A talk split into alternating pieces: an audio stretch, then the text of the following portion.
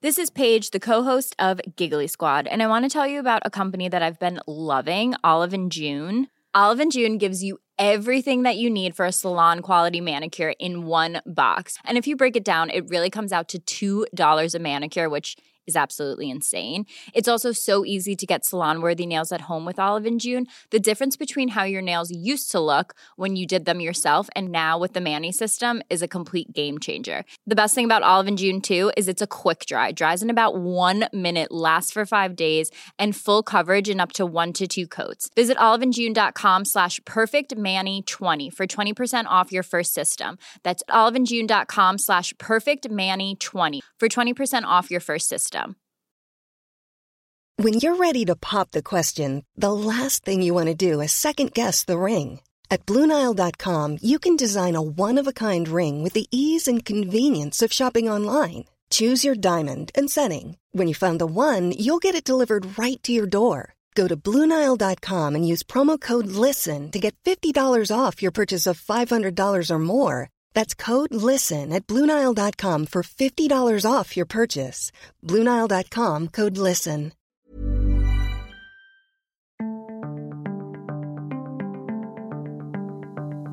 Hello and welcome, everybody. Thank you for coming in real life. Uh, those of you who have, I know there's been train strikes and it's been hard.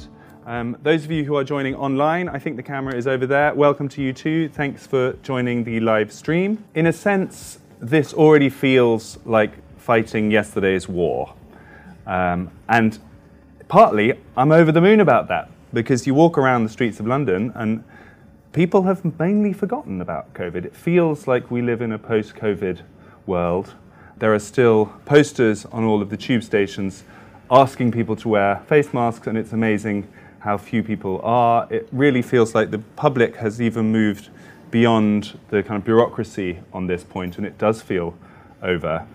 Um, and yet, it does feel important to try to understand what did happen, um, not only for the historical record, but actually because it might suddenly become quite relevant once again quite quickly if we are faced with another pandemic or another threat that is interpreted like that. The title of this talk is Lessons from Sweden for the Next Pandemic, and we will try to end up there, so we will try to be future facing. Um, I found out that Martin Kulldorff, the famous co author of the Great Barrington Declaration, in fact, another of the co authors, I'm afraid I'm going to out you here, Jay Bhattacharya, is also present in the back of the room. Um, um, seems like a seems like a friendly crowd at, at this stage. Um, this time, exactly. Um, I thought we had to, to grab him and see, uh, have a, a, sort of in person, a 3D event. He was just telling me before now that this is actually the first interview in front of a live audience that he has done. Uh, so strict have the pandemic policies been in Harvard and, um, and subsequently. Um, when we first spoke, it was on the day of your declaration. Um, we did a, a, YouTube interview, and the three of you were sitting there in the house in Great Barrington. Uh, and this was, I think, what month was it in 2020? October? October. Yeah, this was very, this felt very fraught. This was, this, it felt momentous, and I think it was momentous. Uh, the atmosphere, even then in October 2020, was, was very, very tense. And, you know, it, it's, uh, you know, one remembers kind of previous great moments of dissent in history that almost felt equivalent. You know, I was going to say Martin Luther posting his whatever they were treatises on the on the door of the church. It felt quite momentous, and predictably the reaction was very very strong. Um, now I would say the atmosphere has changed, and in some senses the arguments have. Some of them have been won, some of them have been softened, and, and you're no longer crucified in the public square for having a range of views on the topic of the pandemic, which is good news. But what I wanted to start with, and really the reason for this conversation, is that on the topic of Sweden, and I confess a bias here, I am half Swedish. In fact, my Swedish mother is even in the audience. Um, if you go around asking people about the Swedish experiment or what happened during the COVID pandemic in Sweden, most people, I think, you should try it. Most people will tell you, oh, that didn't, that didn't end it well, did it? That was a bit of a disaster. Shame, that didn't end well. And it feels like the history of, of that period was written at a certain point during this, the experience of the last two years, which was before we had all the information. Um, a chart that I want to put up here, and we're going to keep up there, uh, is the deaths per thousand of all of the countries in Europe from COVID since the beginning. Um, and as you can see, Sweden is very much towards the bottom of the list. It's 20th out of 28 countries. Whatever your view on the details, and I know people like to get geeky about them, and hopefully we will, that is a hard number to talk away at the end of this conversation. So, Martin, welcome. Thank you very much. It's a great pleasure to be here. Let me just start with, a, with, with an open question then. Um, was the Swedish approach to COVID a success or a disaster? Uh, I think Sweden took the right approach.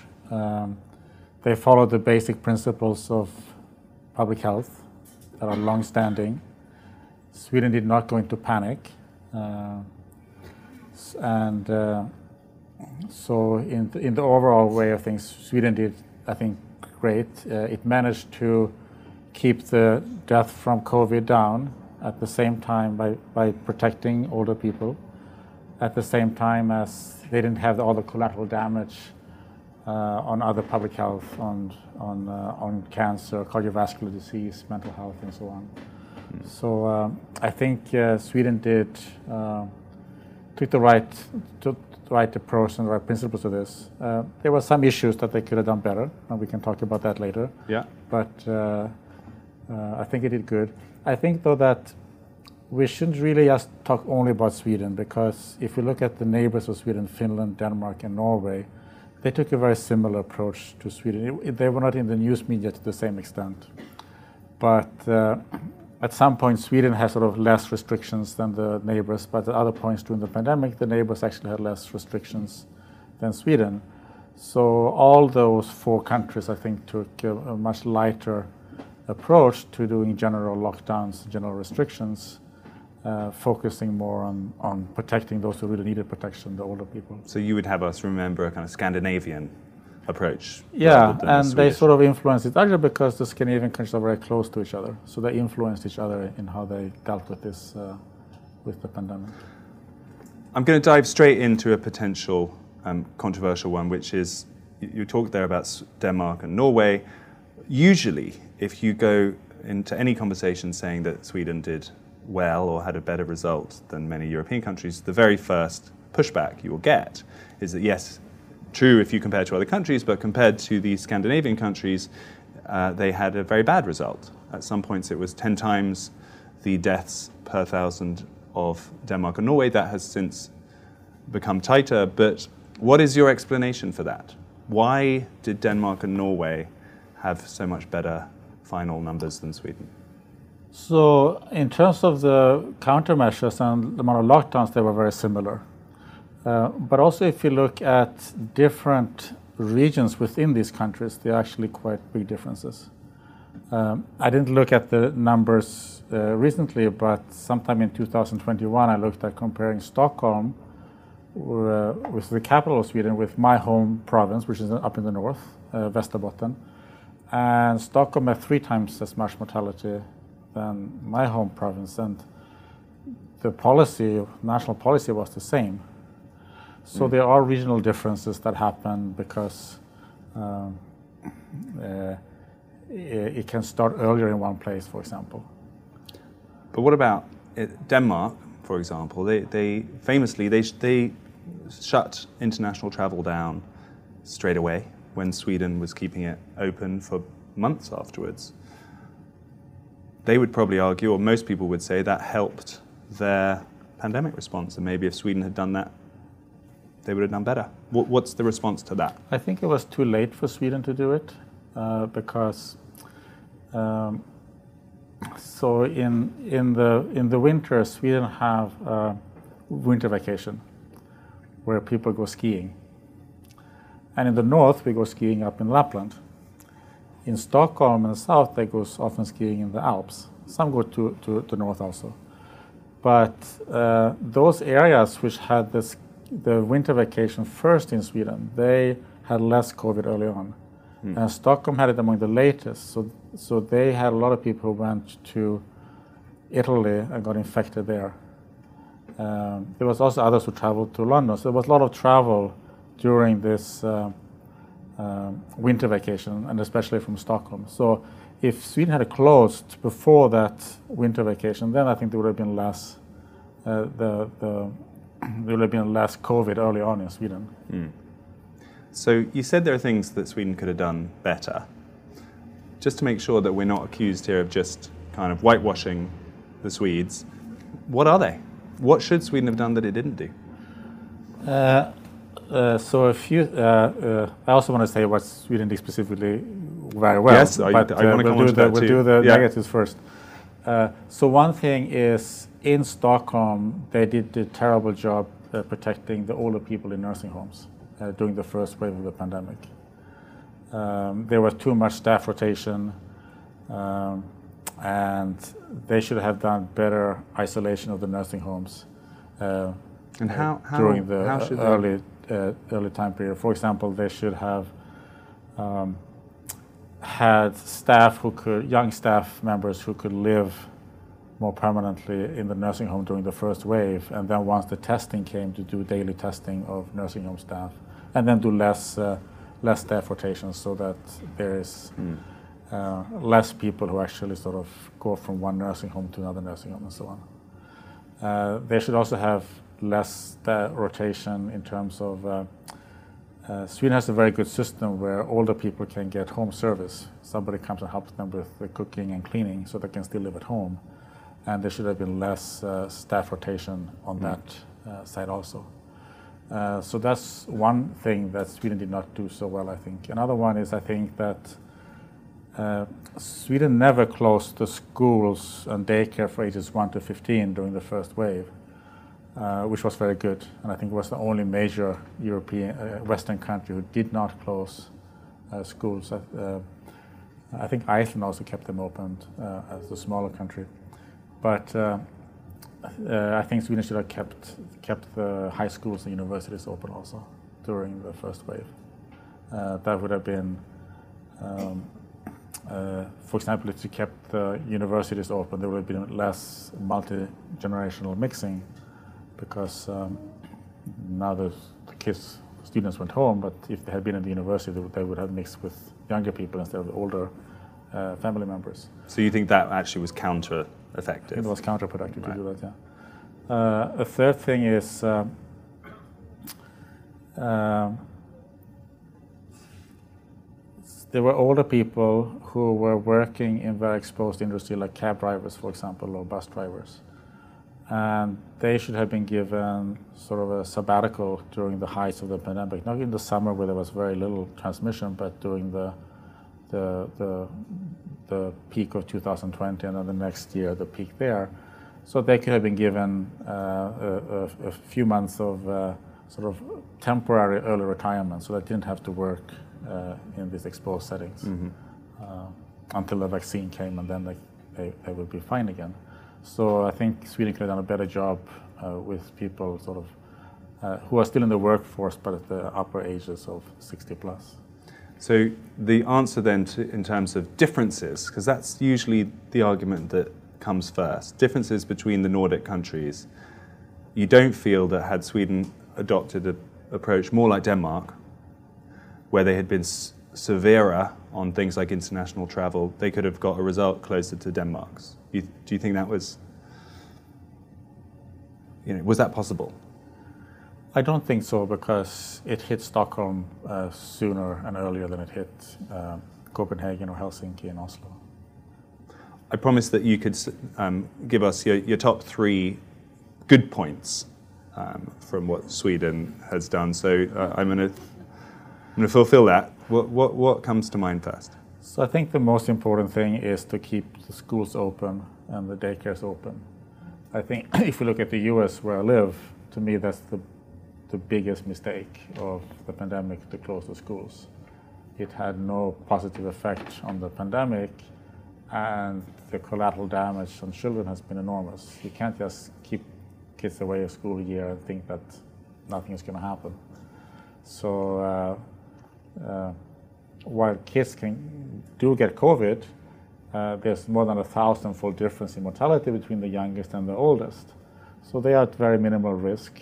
Uh, they are at less risk from COVID death than from from uh, influenza death during a typical influenza year. Uh, so um, to me, that's the biggest mistake that the US did, and the best thing that Sweden did to make sure that the schools were open. Mm-hmm. Uh, Sweden also did other things that was good. One thing they did very early on was to make sure that if somebody was sick, uh, they could stay home without losing pay. So if they had symptoms, they could just stay home and they didn't lose any income. Uh, so that was a change that was done very early on, and I think that was very effective because, uh, again, in the United States, you have poor people, and they can't they, they feel a little bit sick, but they can't afford to stay home because they have to have the income. So then they go to work. Uh, so I think that was a very smart thing that the Swedish government mm-hmm. did. Uh, a third thing was the vaccine rollout.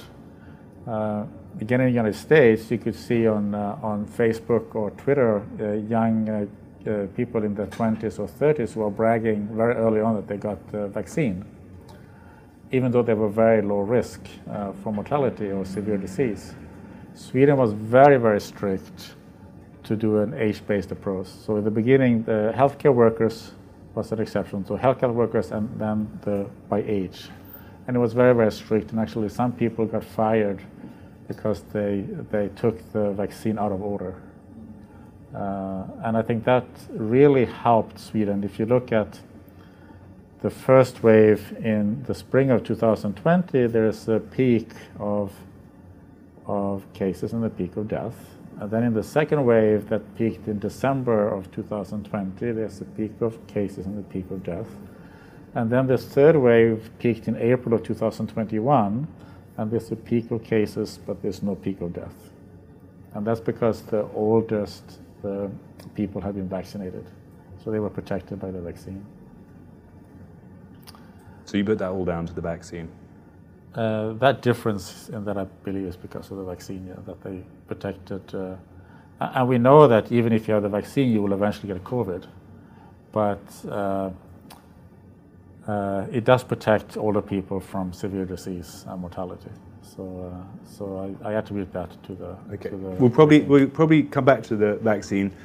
I just want to put another chart up, if I could, um, which is the kind of history over time of this story, and I'm going to ask us to kind of take a, a moment of time travel and just revisit certain key periods because these were huge, huge arguments, and intellectually, I'm not sure that we're quite clear what exactly did happen and what we should be thinking.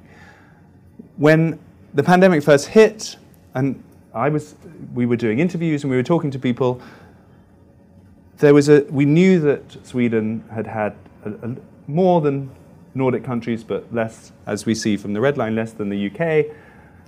And then there was that magical summer of 2020 uh, and I remember going to Stockholm in July, and suddenly it was like here it, everything was shut down, and there's masks everywhere, and it was everywhere. And then you went to Sweden, and it was just like normal life, and there was not. No one seemed to be very worried about it. The charts weren't going up, and the hope that we had in that summer. I'm speaking personally, but I, you know, I'm sure that many people shared it. Was that somehow the magical herd immunity had been achieved. And I know because I interviewed Anders Tegnell that summer in July, and he was definitely, um, he definitely thought that immunity was part of the reason why those charts had flattened. Um, and I asked him, do you think in the case of a forthcoming second wave, Sweden will be better protected because of that than other countries? And he said yes, he, he did expect that. Did you also think during that first summer of 2020 that some form of herd immunity had been achieved in places like Sweden, and that was why those charts had flattened?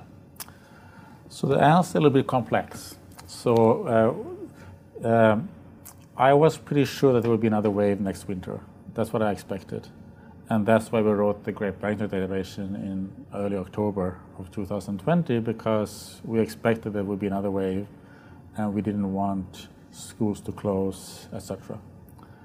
Uh, and we wanted to protect the older people. I also wrote an op-ed in Aftonbladet, which is one of the big newspapers in Sweden, urging Sweden to do more to protect the older, uh, high-risk people uh, as we were approaching a second wave. So in that sense, we hadn't reached herd immunity because there was going to be a second wave. On the other hand, uh, we know now that this is a seasonal virus, so it's more common in the winter uh, than in the summer in the northern uh, here in the northern hemisphere, and that's because uh, the herd immunity threshold varies by uh, by season. So when we went into 2020, there's less transmission, and therefore uh, the uh, the amount of immunity that existed was enough to sort of keep it down. So the herd immunity threshold was lower in the summer. And then as the winter comes, the herd immunity threshold goes up. And now we will have another spike. So the herd immunity threshold is not a constant, it's something that varies over time through the seasons.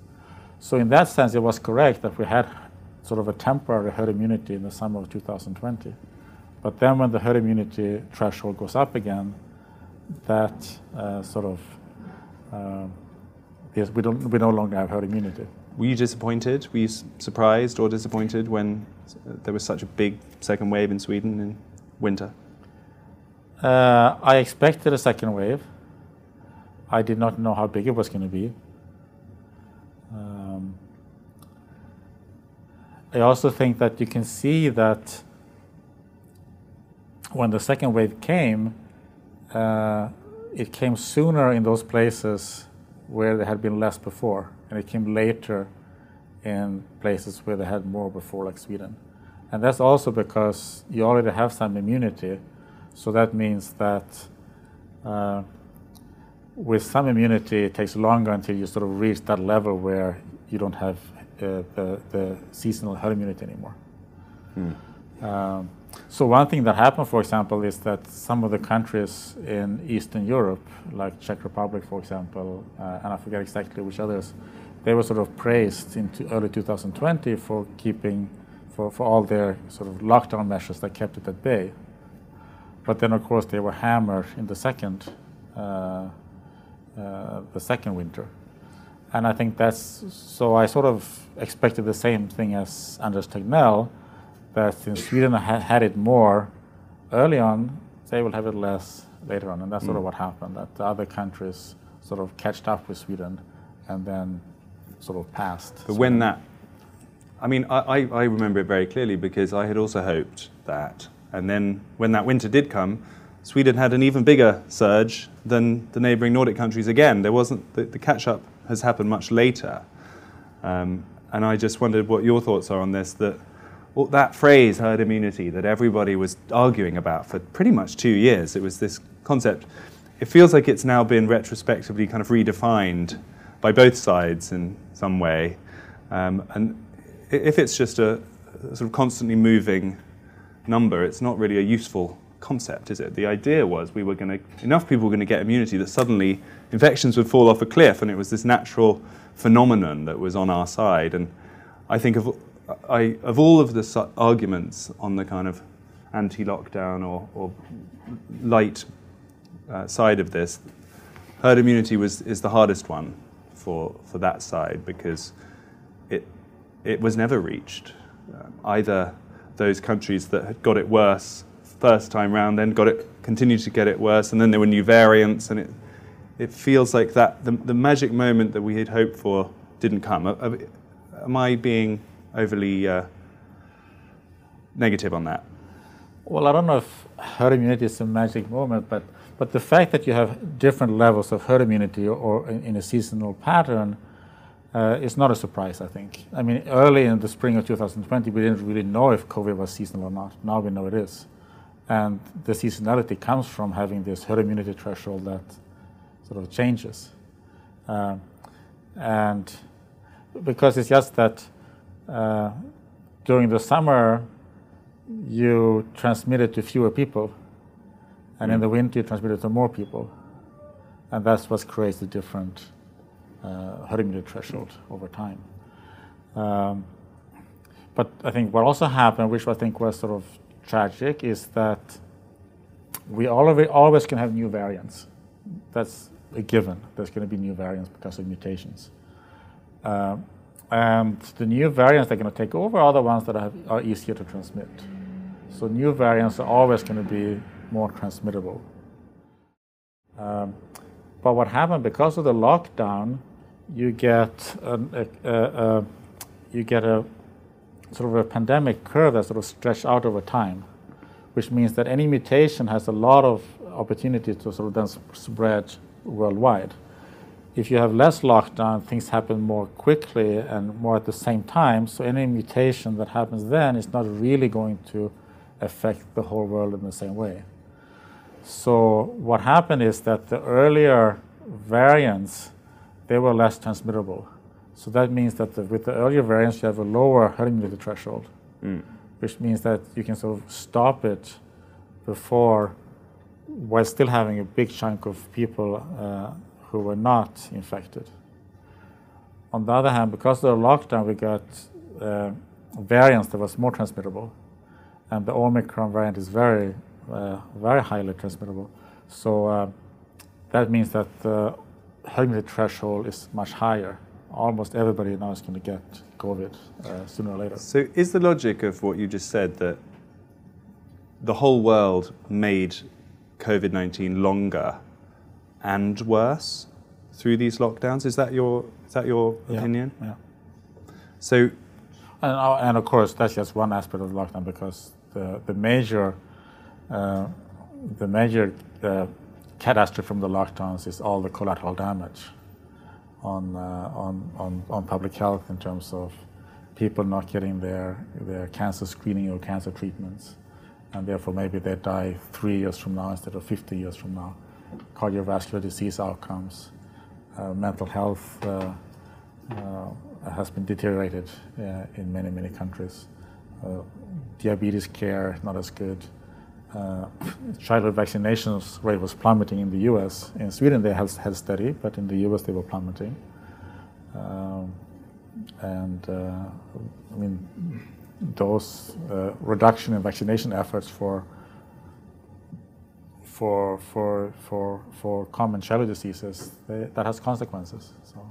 so, theoretical question: What would have happened if the world had done nothing at all in response to COVID 19? I know that's not what you were suggesting in the Great Barrington Declaration. You had this concept of focused protection for the elderly or for vulnerable people, but it remains controversial how practical that was, and, and, we can talk about that.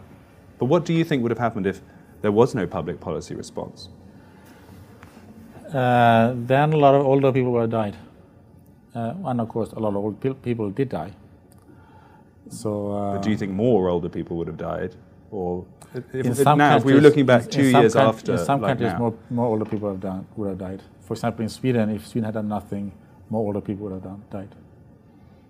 So, but overall, it, and this is where it starts being interesting for future pandemics, you still think faced with pathogens or threats equivalent to COVID 19, there needs to be a major public health intervention. You don't think that minimal intervention is, is better? There should have been more intervention than there was in terms of protecting the old people, older people. I think that's one of the tragedies of how we dealt with this pandemic, that we didn't properly protect older people. Did anyone manage that? Are there, is there any country or state or part of the world that you would point to that did manage to protect the vulnerable? So, not 100% because that's impossible. So there was never opportunity to sort of eliminate all death among older people. That would be an unrealistic goal. But if we compare, for example, after the first wave, so they did antibody surveys in the summer of 2020. So they did a very good uh, survey in Spain with, I think they surveyed 60,000 random people, of different ages. And we can see in Spain that the percent of people the working age adults, like 20 to 65, I forgot the exact uh, age range, uh, the percent with antibodies in that age range was, the, was about the same as the percent of people in 65 plus in the retired population. So they didn't do any focus protection because they had the same, uh, the proportion exposed were the same in those two groups. Uh, I think it was about 5 6% in both of those groups at that time. Uh, Sweden also did a survey, and in Sweden also had about 5 6% among the working age adults, but only 3% ex- uh, with antibodies in the older uh, retired mm. people. So Sweden did, to therefore sort of, uh, sort of that's hard evidence that Sweden did manage to protect the older people in a way that Spain did not do. So COVID 23 or monkeypox 2 or whatever the new big fear is. And I think we can be confident there will be future pandemics and that people are certainly more sensitive to them than they were previously. So I think it's reasonable to expect that there will be future fears, probably quite soon. When that happens, what should a responsible government do? Is the answer then that you think your Great Barrington Plan remains the, the responsible one. So there should be a dramatic intervention. Suddenly, group of in society that might be old and vulnerable should be tucked away, hidden at home, protected, and then everyone else carries on as normal if they feel confident doing that. Is that the plan for, for COVID 23? Uh, I don't think it will be in 23, but there will be another pandemic. There, we have had pandemics throughout history for hundreds and thousands of years. So yes, there will be another pandemic. Um, it might not be a coronavirus, it might be influenza or, or, or who knows what. Uh, but there will for sure be a pandemic.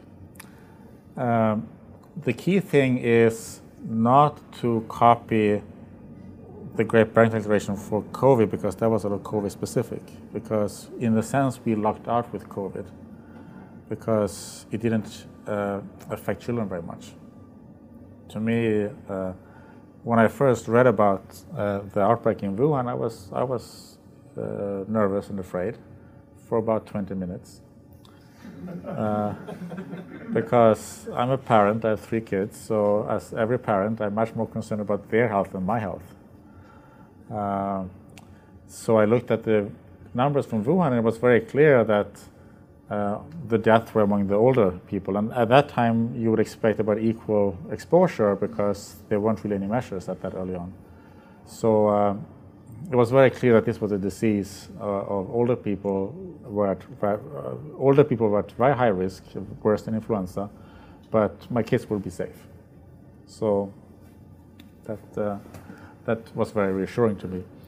But the next pandemic might not be like that. The next pandemic could be uh, uh, uh, where the disease affects children more than adults. For example, the 1918 pandemic, the influenza pandemic,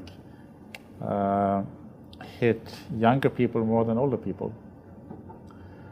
So, what we have to do is sort of follow the principles of public health, which is one is uh, you can't only look at the, the pandemic, uh, in this case COVID, you have to look at other health outcomes as well. You can't just shut down cancer treatment, cardiovascular, diabetes treatment, ignore mental health. Yeah. People, you can't just keep people inside so that they can't exercise. Exercise is good for your health.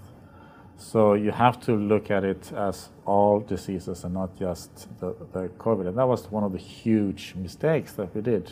Everything was focused on COVID and we could ignore all other aspects of health. So that's the principle that we have to follow in the next pandemic also. Proportionality. And that is, I think we can bank that as a, lesson from Sweden because that's something Anders Tegnell talked about a lot. He talked a lot about that. I'm Minister in- for Health, not Yeah. Minister for COVID. That was his line that he kept repeating. Yeah, he did very good on that, and he mentioned that many times during his press conferences. And I think the Swedish public understood that because of he, he made that very very clear. So proportionality is our Yeah, lesson number yeah. one. Lesson two. Another one is that we have to look at it long term, not short term. Uh, In the beginning here, if we looked at here, you would think, okay, UK and Sweden is doing terrible, but the rest of Europe is doing great.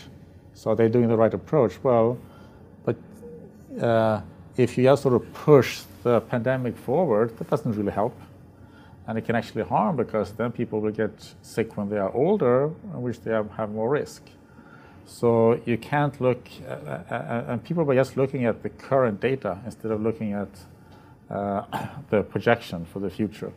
And that's also something that Anders Tegnell was very, very uh, uh, vocal about. I know during one of the interviews he said, uh, uh, "Come back in a year, and we'll see Which we did. Yeah. so uh, he, he very much thought of it long term, uh, and that's another principle that we have to to do whatever the next pandemic is. And then the third one is we have to focus on those who are vulnerable, who are at high risk, and everybody's not going to be the same risk. So if the next pandemic is mostly uh, dangerous to children, well, then we have to protect the children. If the next pandemic is mostly dangerous to old people, we have to protect the old people. If it's mostly dangerous to people with uh, some underlying health condition like diabetes, that's the people we have to, to protect. So that focus protection, I think, is always the key thing to protect those who are at highest risk. But wh- who that group is for the next pandemic, we have no idea. In this case, it was the older people, hmm. but next time it might be a different group. So this is the hardest one, isn't it? I think the first two principles there, which is keep things in proportion, keep a longer term view, I think a lot of people would now sign up to and in retrospect feel that weren't necessarily adhered to. This third one of focus protection remains very unproven in a sense because the, the argument was you can't isolate one group in society because everyone moves around all the time and we don't have mechanisms to do that and actually this whole atmosphere of solidarity that everyone was so keen on and that was all about everybody trying to keep levels low so that it didn't reach the older people and I- I haven't yet got an example of a country where they, they, they did manage it. So uh, that's the one I struggle with most. That in a future pandemic, for example, children, we can't really take children out of society because they need to be fed and clothed and looked after by adults who are mixing. So, you, are you sure that we can, we should be trying in the next pandemic to have kind of these lockdowns for certain groups in society, or even if they're voluntary, withdrawals from society? We actually did focus protection, and we did it successfully, but for the wrong group. If you look, for example, at Toronto, uh, and you look at the different neighborhoods, the wealthy neighborhood versus the working class neighborhoods. In the very beginning of the pandemic, they're about the same level of COVID. Lockdowns goes in, COVID plateaus in the rich neighborhoods, continue to rise in the working class neighborhoods. Uh, we see the same thing in Los Angeles. Um, so, in a sense, we did focus protection for, for young, people. wealthy uh, uh, professionals like lawyers or bankers or uh, journalists or scientists and, and successfully so because there was a differential in, COVID mortality in these groups. Uh, and we can never separate it completely, so we can never protect a group 100%. But if you take the ca- all the cab drivers uh, and let them, who, who cannot work from home, because cab drivers cannot work from home, but if you let them sort of take a sabbatical for a few months during the height of the pandemic, they are less likely to be exposed. Some of them will still be exposed, and some of them will still die, but you reduce the numbers there. So, uh, and I think also the numbers I mentioned from Sweden versus Spain sort of shows that you can actually make a difference and reduce the exposure to the older people like they did in Sweden. Not perfectly, but compared to Spain, they did it. And I think the difference between these curves of, for example, Sweden and Spain is that um, uh, uh, Sweden was more successful in protecting the, the older people. Uh, if you look at Norway, I think was even more uh, successful. I think the, Norway has a different uh, nursing home uh, system than Sweden, which is much better in terms of infectious disease prevention. They tend to have more smaller smaller homes, for example, and less, less commercial homes. So, what about the vaccines? I feel like I've got to ask. Quality sleep is essential. That's why the Sleep Number Smart Bed is designed for your ever evolving sleep needs. Need a bed that's firmer or softer on either side? Helps you sleep at a comfortable temperature? Sleep Number Smart Beds let you individualize your comfort so you sleep better together. JD Power ranks Sleep Number number 1 in customer satisfaction with mattresses purchased in-store. And now save 40% on the Sleep Number limited edition Smart Bed for a limited time. For JD Power 2023 award information, visit jdpower.com/awards. Only at Sleep Number stores or sleepnumber.com. Want flexibility? Take yoga. Want flexibility with your health insurance? Check out United Healthcare Insurance Plans. Underwritten by Golden Rule Insurance Company, they offer flexible, budget friendly medical, dental, and vision coverage that may be right for you. More at uh1.com. This is Paige, the co host of Giggly Squad, and I want to tell you about a company that I've been loving Olive and June. Olive and June gives you everything that you need for a salon quality manicure in one box. And if you break it down, it really comes out to $2 a manicure, which is absolutely insane. It's also so easy to get salon worthy nails at home with Olive and June. The difference between how your nails used to look when you did them yourself and now with the Mani system is a complete game changer. The best thing about Olive and June too is it's a quick dry. Dries in about one minute, lasts for five days, and full coverage in up to one to two coats. Visit oliveandjune.com slash perfectmani20 for 20% off your first system. That's oliveandjune.com slash perfectmani20 for 20% off your first system. Millions of people have lost weight with personalized plans from Noom, like Evan, who can't stand salads and still lost 50 pounds. Salads, generally, for most people, are the easy button, right? For me, that wasn't an option. I never really was a salad guy. That's just not who I am. But Noom worked for me. Get your personalized plan today at Noom.com. Real Noom user compensated to provide their story. In four weeks, the typical Noom user can expect to lose one to two pounds per week. Individual results may vary.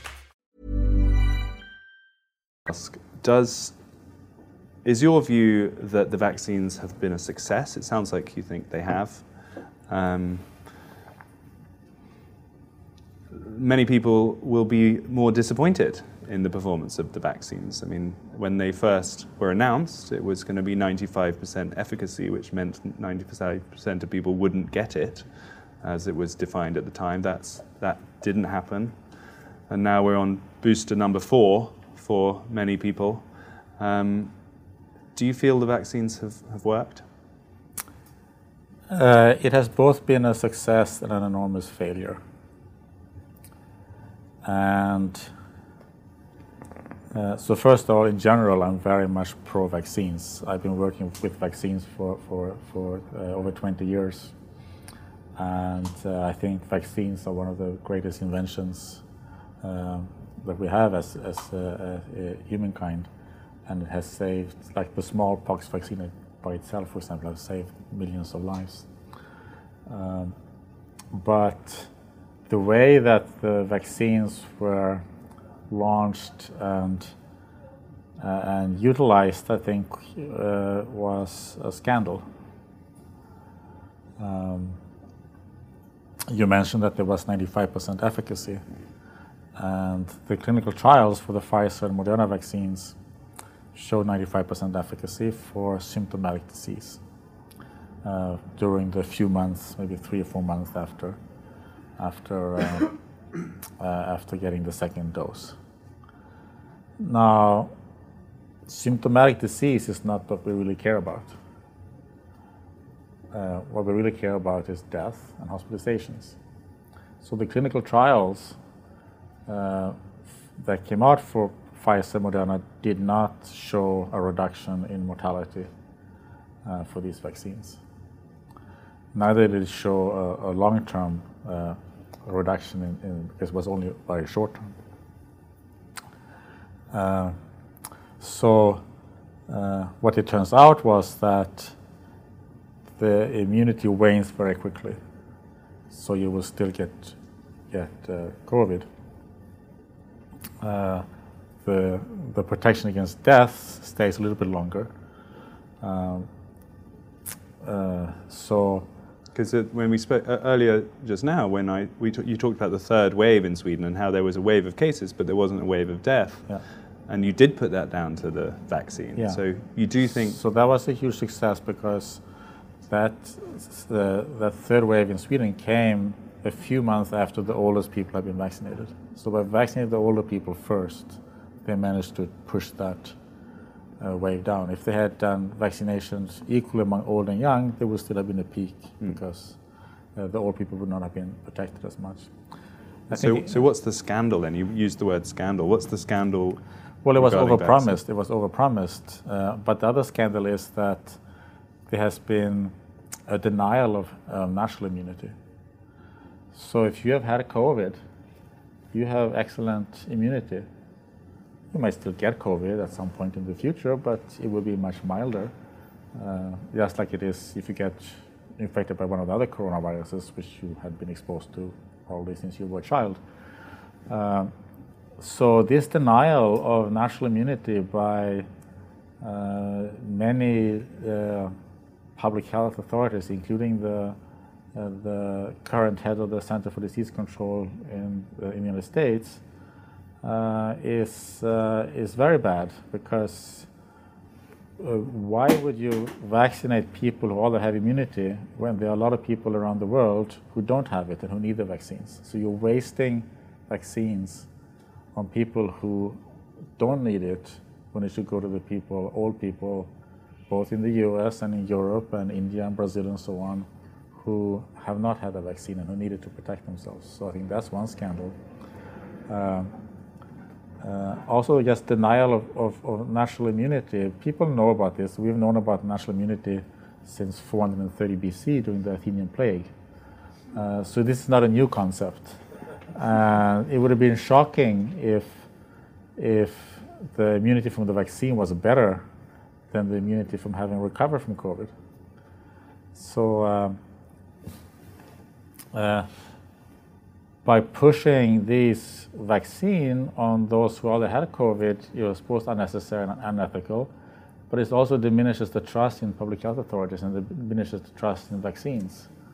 And for example, the polio vaccine and the measles vaccines are incredibly important vaccines.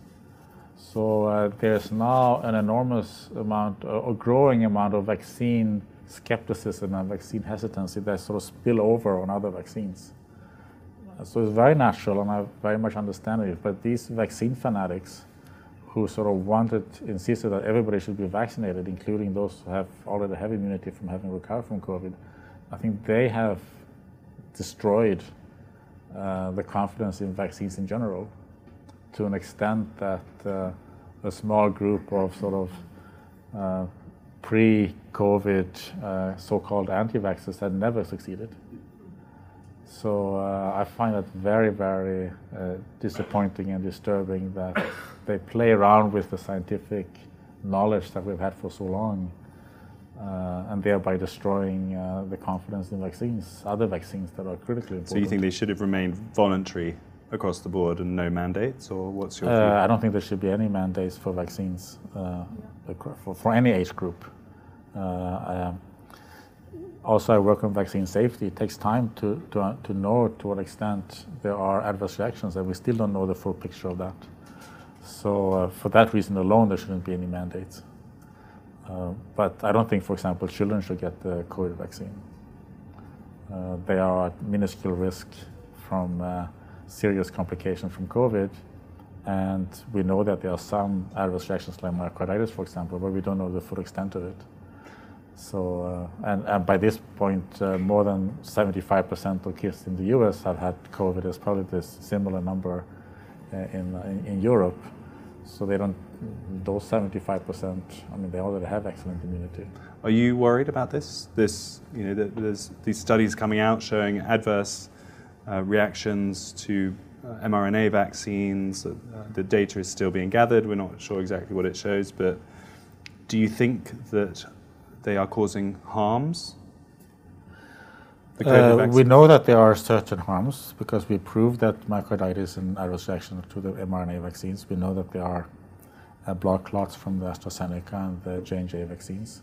Uh, we know about the anaphylaxis, but we don't have the big, the full picture yet. Uh, and I think some of the uh, so, so, eventually we will know more about it, but it's always a risk benefit. So for older people who haven't had COVID, uh, the benefit, the, risk of COVID is quite high uh, for mortality, maybe uh, uh, uh up to 5% risk of dying. So even if there's a small risk from the vaccine, sort of the benefit outweighs that, small risk. But for a child who has minuscule risk for, for, for dying or serious complication of COVID, even if it's a tiny risk of, of adverse reactions, that will overweight the benefits. So you have to always balance the risks and benefits. And because the risk varies so greatly with age, you have to sort of take that into account when you decide who should get vaccinated and who shouldn't. So what, what would the age be, knowing what you know now? What, in your view, is the age at which it's no longer sensible risk reward wise to take the COVID vaccine? So it's hard to say a specific age, but if you were 83 years old uh, or 77 years old and you haven't had COVID, uh, then uh, I would certainly recommend you to take uh, the vaccine if you haven't already done so. Um, and especially in the fall when the next wave is sort of approaching. Uh, that sort of seems to be the best time. If you're 50? On the other hand, if you are uh, 5 or 15, I would not uh, suggest that you should be vaccinated. But what that cutoff is, uh, is we don't know. We don't, we sort of, it's impossible to say what the correct cutoff is. And that's one reason for not doing the mandate. In a moment, I'm going to come to some questions from the audience and also from our online audience, but I just wanted to ask a bit more of a personal or a reflective question, which is that leaving aside the technical arguments over lockdowns and vaccines and all of that, how has your personal experience been of this? I mean, you, you've been attacked a great deal. Um, I, you're no longer a professor at Harvard. You have parted company with that university, but, um, and you are now focusing on um, these other organizations, which are uh, Brownstone and the Academy of Science and Freedom. Yeah. The Academy of Science and Freedom. What reflections do you have about the atmosphere, the politics, how the debate became so unbelievably hostile? Uh, and I suppose I should say, is anything we can learn from Sweden in that respect? Do you think there's a kind of cooler temperament up there that we should try to remember in future controversies? So I think there's a lesson to learn from Sweden because uh, since I read Swedish, uh, I was following. I've been following the, the debate in the Swedish news media, and those who opposed the Swedish people in Sweden who opposed uh, Anders Tegnell and his strategy, and wanted to do more the lockdowns like the UK and other European countries, they were heard in the Swedish media. So there was a discussion on both sides. And I think that was very healthy, very, very, very good. And then people can read sort of the different arguments. I think in the US, it was very one sided. Uh, it was, uh, people sort of assumed that there was scientific consensus for the lockdowns. And there were s- several of us, and among my own colleagues, infectious disease technology colleagues that I know personally, the majority were against the lockdowns. Uh, but there was this perception that there was a consensus for lockdowns. And if somebody spoke out, they of, well, that's just one person, or they're not an epidemiologist, uh, they're something else. So, and I think that's what made, that's what, uh, where the Great Barrington Declaration made a difference. Because uh, when that came, there was nothing new in it. Uh, it was uh, of all of all the things I've ever published, uh, it probably had the least novel scientific ideas in it. It was sort of already there in the pandemic plans that countries had for years before, and a lot of people had said it before, including the three of us. But the difference was that it came from three people rather than one person. Uh, all of the three of us uh, are have worked on infectious disease technology. Uh, it included the person who, in my, in my mind, is the preeminent infectious disease epidemiologist in the world, uh, Professor Sunetra Gupta at Oxford University. Uh, and all of us came from reasonably respectable universities, uh, Oxford, Harvard, and Stanford. so, so it was impossible to ignore. So I think what we were we were we were attacked, uh, including by the NIH director Collins and Anthony Fauci and uh, Jeremy Farrar at the Wellcome Trust here and uh, uh Christian Drosten in in, uh, in, Germany who call up pseudoscientists. Uh, but I think the key thing was to show the public that there was not scientific consensus for lockdowns, that there were many scientists, and we had uh, uh, thousands and thousands of other scientists and public health practitioners who signed it, as well as tens of thousands, hundreds of thousands in the public. So it was sort of proof that there was not consensus. It sort of popped the bubble, this, proving that there was no consensus for lockdowns. And that's why it was attacked, I think. Um, How was it for you, though? You're there at Harvard do you feel that you were defended by the university properly? Do you uh, feel like no? I didn't get much defense from the university. No. Any defense? No. I got private emails from many of the faculty members, uh, some of whom never, many who I never heard of before. So there was uh, there was such support, yes, from individuals. But we got to that incredibly scary place where, at one of the world's preeminent educational establishments, a professor is getting secret, furtive emails from colleagues supporting them, but nothing in public, and being attacked in the media and by members of the government, the university doesn't defend them, even though they're trying to delegitimize your professional work. I mean, we got to quite a scary place, didn't we? I think that's a huge problem for science uh, as we move forward, because science can only thrive with discussions. Uh, it's a process. And if, if we don't have open discourse about science, science is going to die. So as we go forward, uh, I mean, I, I, never, I never doubted that we would sort of be right, uh, that Sweden would sort of come out uh, uh and prove it to have been right about the pandemic. I never doubted that. I knew that was going to happen. But uh, uh, I think we have a big problem in science that we have to fix how science operates. I think it's very centralized. It's what uh, Dr. Gupta says is sort of a cartel system. So within different branches of science, you sort of have a cartel system who is controlling the research funding, uh, publications, and so on. And for example, in, in uh, uh, Dr. Anthony Fauci sits on the biggest pile of infectious disease research money in the world, and he has for 40 years. So it's very hard for any scientist to object to what he's saying because that has consequences, can have consequences down the road. So uh, we have to sort of decentralize how, how science is operated so we don't have this, this sort of cartel system. Um, okay, um, I'm going to come to some questions, first of all, in the room. Um, I have Toby here, but I'm going to go to a guy at the back first and then Toby in the front row the first question, like you, you said, like in some future pandemics, uh, the initial response might, might, vary given the that we don't know which particular group is the, the vulnerable one.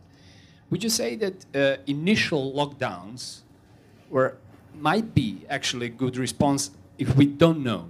So, like some academics and analysts argued in favor of initial lockdowns until we find out what actually be what, what should be the, the, the, the outcome. The second question uh, is related to, to, to uh, collateral damage that you are actually very into. Uh, would you say that there is not only collateral damage related to what we know is the risks from previous epidemics and pandemics we know, like mental health, physical health, a lot of this, but there are also those unknown unknowns. Like we don't know when, when we uh, uh, face, when we impose lockdowns indiscriminately, top to, top bottom, we can cause many problems we are not aware of. That's why I'm surprised that like authors like Nassim Taleb, who's very well known for unknown unknown concept, actually argued in favor of lockdowns, mm. but somehow failed to realize that unknown unknowns are also relevant for these collateral damage side. So this is this is the two questions. Sorry for yeah. being too too long. So on the second question, I agree with you 100%. Uh, I think it was more of a comment than a question. So uh, I agree with you. Uh, on the first one, I think whenever there's a new pandemic, we will know pretty quickly who are at risk because we will find out who is dying. So I don't, I'm not concerned about that. I think that will be clear very early on.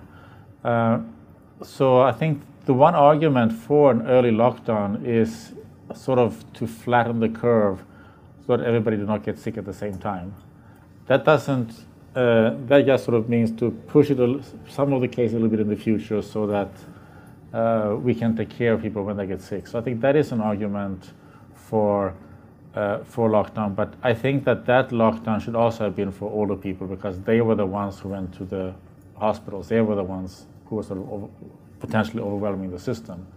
So, so in my view, that early lockdown should also have been sort of focused on the older people to make sure that they uh, we sort of spread those cases out. So no universal lockdowns. Not for the COVID. Mm. So, Toby. Toby Young. I'm the editor of the Daily Skeptic, editor in chief of the Daily Skeptic. Um, when it was lockdown skeptics, I think you you've you contributed. Yes, yeah. um, I just wanted to begin by saluting your moral courage and your commitment to public health and scientific rigor. You've paid a heavy price for, though you may not have realised you would have been paying that price when you signed the Great Barrington Declaration. But nonetheless, I think it took a, a great deal of moral courage. So, thank you. Um, uh, but my question is you, you referred earlier to um, the efforts by Francis Collins, Jeremy Farrar, Anthony Fauci, Christian Drosten, and of course many others over here, the signatories of the John Snow Memorandum, to discredit the signatories, particularly the three principal signatories of the Great Barrington Declaration, um, and, uh, and to delegitimize you, to cast you as beyond the pale in order to preserve the illusion of scientific consensus behind the lockdown policy. And my question is, is about their motives. And um, within the kind of lockdown skeptic community, there is this great kind of schism between the conspiracy theorists and the cock up theorists. And I'm a, I'm a cock up guy. Um, uh, but but what, I find it difficult when arguing with the conspiracists. They say, well, look, how do you explain the coordinated effort of these scientific gatekeepers, these controllers of vast budgets, these people with the ears of political leaders? huge influence over public policy. How do you explain this coordinated effort on their part to discredit you and Sunetra Gupta and um, Jay Bhattacharya? You can't quite explain it for self interested reasons. I mean, in a way, they made themselves look foolish. And it's all kind of come out now that it was a coordinated. Jeremy Farrar revealed it in his memoir. Um, uh, and, and, and, they, and, you know, if, if their faith is in the scientific method, why did they do something so antithetical to the scientific method as to try and demonize and smear people who were merely challenging, you know, scientific orthodoxy. Why did they why did they in a way betray their faith? What they've done has undermined, as you yourself have said, public trust in science, which is, you know, that's their lodestar. So they've made themselves look foolish. They've betrayed their faith. There's no obvious self interested reason for them to have done it. So, what's the explanation if it wasn't that they were enlisted in okay. some kind of diabolical conspiracy? Martin. Welcome, uh, well, I don't, I can't read their minds, but I have two comments. One is they clearly don't have faith in the scientific method. because if you do believe in science, you believe in open discourse. And if somebody disagree with me, I want to debate them and discuss with them and use my scientific argument to try to convince them. Uh, uh, or if they succeed to convince me, great. Uh, that can also happen. So, but that discourse, however, the, whatever it is, the end result, I think, is critical, and that is when you believe in science. So anybody who tries to shut down scientific discussion does not believe, I think, in in science and the Enlightenment. Uh, so therefore, I don't think they do believe that, uh, even though I can't read their brains. I mean, I think the other explanation, at least when it comes to Anthony Fauci, is that he's a, he's a lab scientist. Uh, does virology and immunology, and he knows more about immunology than I do. Um, but he's not a public health scientist. Uh, and I think he doesn't understand infectious disease epidemiology and public health. Um, the principles of looking not only to one disease but at multiple diseases, looking long term and not short term, looking at all members of society, not only the uh, those who can well enough uh, that they can work from home. So those are the basic principles of public health that I think that somebody like Anthony Fauci do not understand um, because he's a lab scientist. Uh, he, for example, said it's impossible to protect older people with focused protection. If you're a public health scientist, I think it's obvious that you can do it. Not 100%, but it's obvious you can do a lot more. Uh, and I think Christian Drosten is very similar. He's a virologist, a lab scientist, with very little understanding of public health. But they were very well connected because uh, they're sort of leading people in infectious disease in their countries. And Fauci is head of NIAID. Jeremy Farrar is the head of the Wellcome Trust, which is, I think, one of the biggest uh, uh, funding agencies of medical research in the world. They definitely had uh, the Gates Foundation on board because I know that the Gates Foundation was actually calling people who were against lockdowns, trying to convince them to sort of tone down their criticism of lockdowns, which is sort of surprising from to hear from a, a, a private foundation. Is there not? Can I just? I just want to chip in with a follow-up question there. Which is there not a third factor here, which is politics? Um, that this it was a half scientific, half political controversy because it's about how you organise society, and and at least in the scientists I interviewed, those that seemed more on the political left were attracted by the romance of a big project that could unite society and could remake the world and would put their discipline in the center of things. Uh, I mean, uh, Neil Ferguson, I, am not saying this for the first time, but when I interviewed him, you know, he said he, th- he thought it was a, a, an extremely exciting moment, that we were beating back a highly transmissible virus for the first time in history. And you could tell that there was, it, it was glamorous and it felt idealistic and progressive and all of those kind of words. Do you, do you see yourself politically opposed to those people? Do you, do you think you're politically more attracted to smaller government, to a more libertarian way of running society?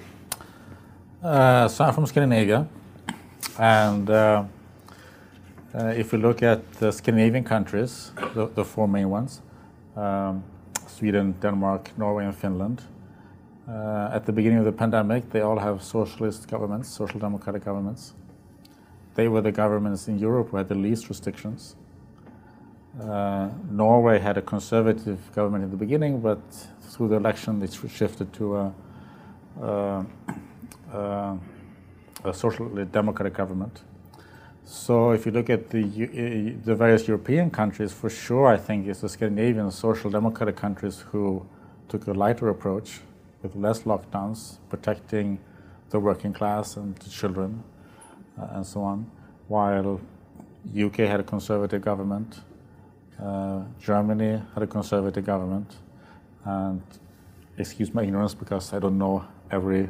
Uh, I mean, uh, France had a conservative government. America had Donald Trump. Exactly. So, uh, and I don't know every country in, in Europe exactly where they are on the political uh, spectrum. but for sure, I think in Europe it was the left countries who were less skeptical towards uh, uh, these lockdowns. And I think one interesting thing in Sweden, uh, the Prime Minister, Stefan Löfven, uh, is, well, I think Sweden was one of the few countries who actually had a worker, member of the working class as a Prime Minister, as the leader of the country, because he's a welder. and I think that could have something to do with it. He knows the concerns of the working class that maybe somebody like Boris Johnson does not understand. Okay, let's take. Well, I'm going to take more in the room, but let's take one from online, people who are watching online. I think Flo has some ready. Yes, so I've got one here about variants, and it's quite a straightforward one from John Hawksley. And he asks, Why has the original variant disappeared? Rather than herd immunity, does each variant in fact have a limited lifespan because of cumulative failures in its replication?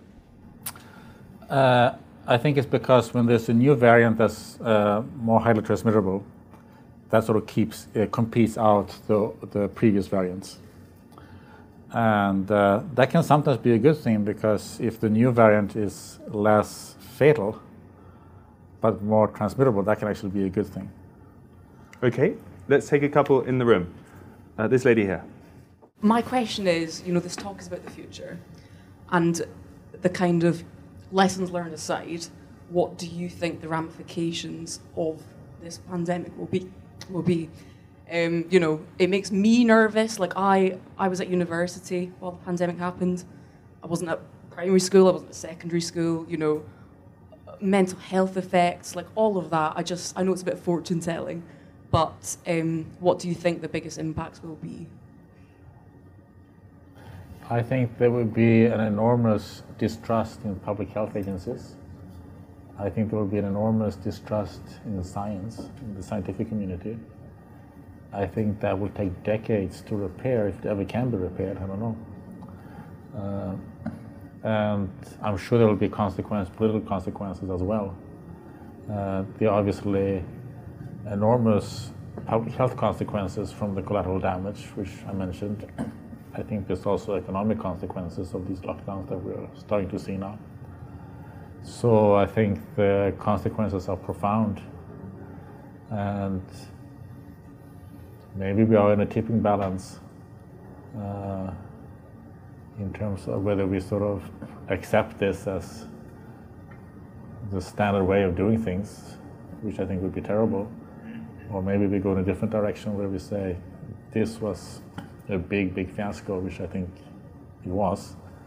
And let's make sure it doesn't happen and let's make sure we sort of repair the damage and we uh, make sure it never happens again. Yep. Okay. I think in January of this year, the UK had its own ONS figures, the Office for National Statistics, made available to the public. And they spoke about the deaths from comorbidities and the deaths directly from the virus. And it's no coincidence that the UK has the second highest obesity rate in Europe. And the number of deaths from comorbidities, if I remember correctly, were caused by obesity.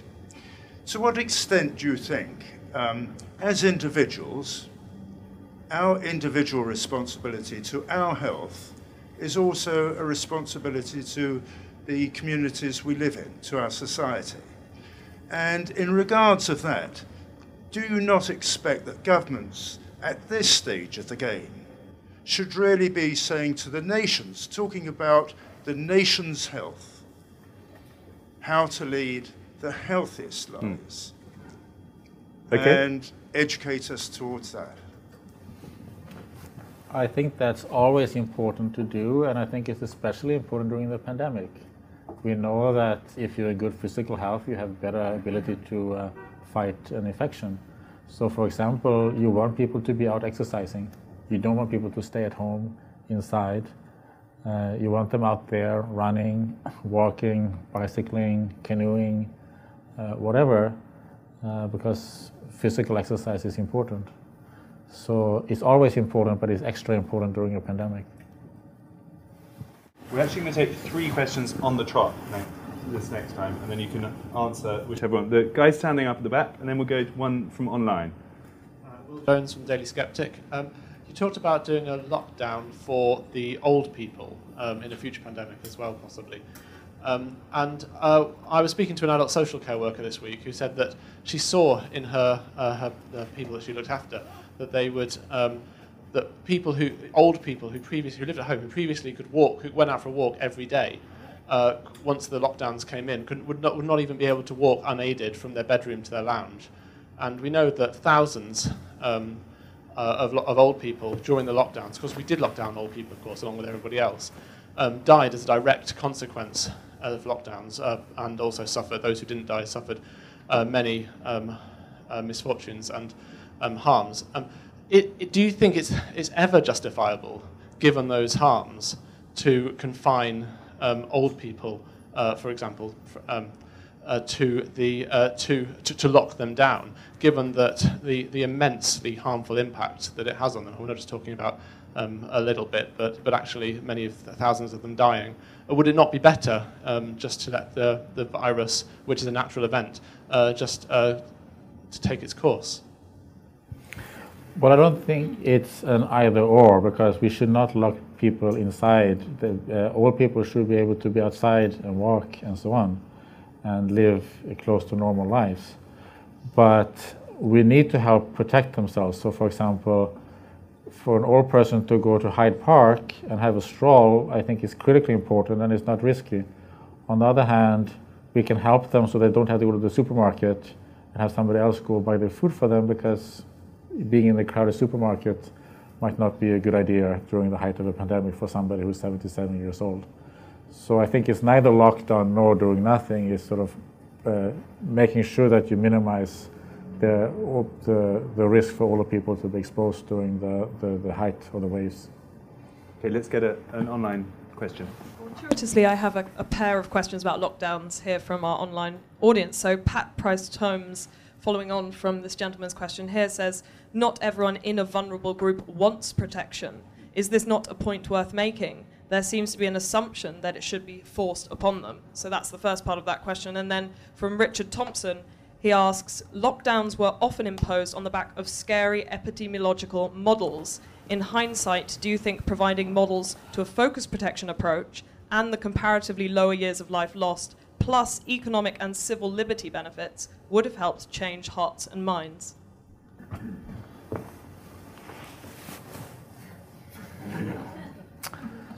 Uh, I think these models where you predict a certain number of people are going to die are pretty useless.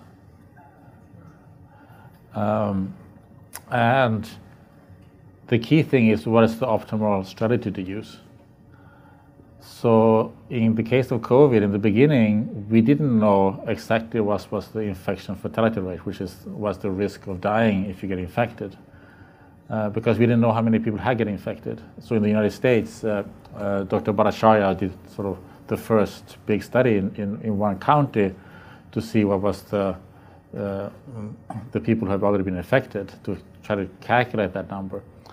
Um, and it's important to do that. On the other hand, the optimal strategy doesn't depend on if it's 0.1% or 1% because the optimal strategy depends on the difference, the relative risk in the difference by, by age or some other factor.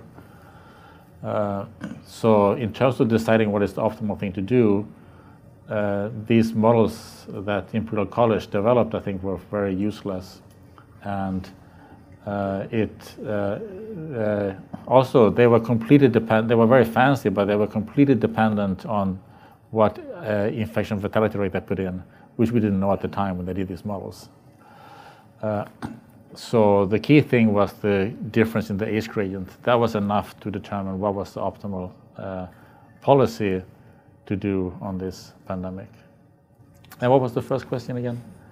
Whether vulnerable groups who do not want to be protected should be forced to go into isolation if we decide to protect certain groups in society. No, no, I think in the Great Barrington Declaration, we encourage people, older people, to be, be uh, uh, cautious and we, to help them protect themselves.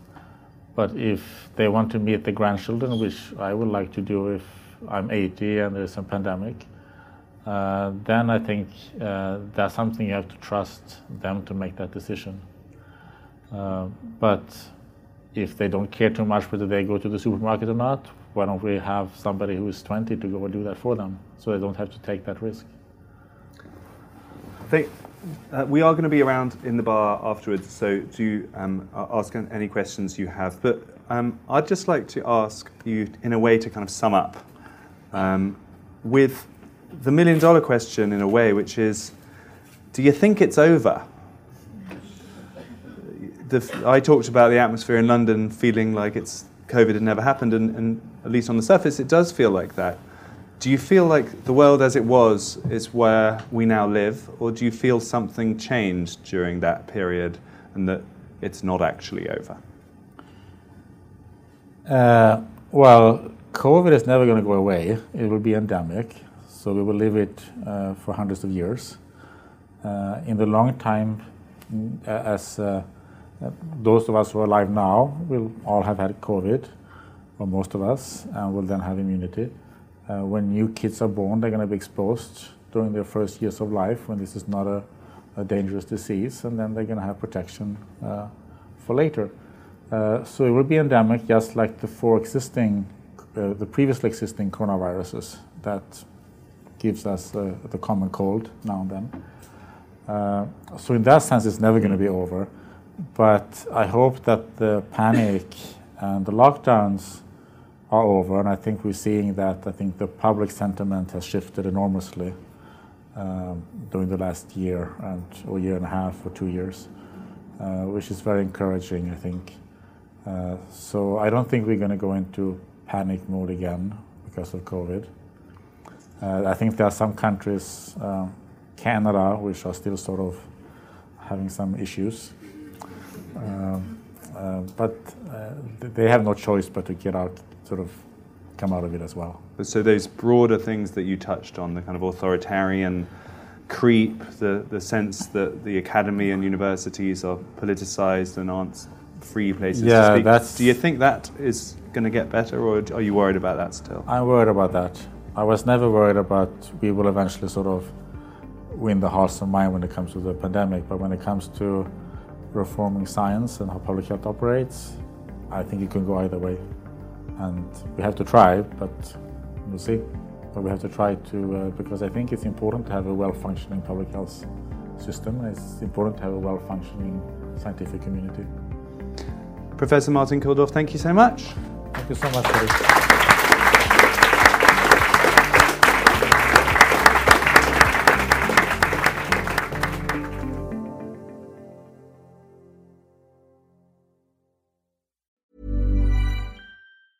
A lot can happen in three years, like a chatbot may be your new best friend. But what won't change? Needing health insurance. United Healthcare Tri Term Medical Plans, underwritten by Golden Rule Insurance Company, offer flexible, budget friendly coverage that lasts nearly three years in some states. Learn more at uh1.com.